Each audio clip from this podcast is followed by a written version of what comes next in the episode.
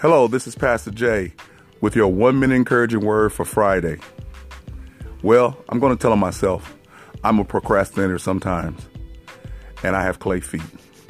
Yes, there are some things that I've been putting off, and my daughter had to come to town to help me uh, clean some things out and get it together.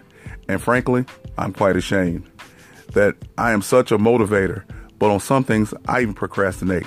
So this year, I want you to pray for me. And as I pray for you, not to be a procrastinator. Simply, if it's junk, get rid of it. If it's not needed, throw it away. Don't become a hoarder as we get older. So again, I want to encourage you today. Don't become a hoarder. Pray for me because I'm a procrastinator and I'll pray for you for you undercover procrastinators. This is Pastor Jay with Walk in Truth Christian Fellowship Church. I want you always to be encouraged and be blessed. Peace.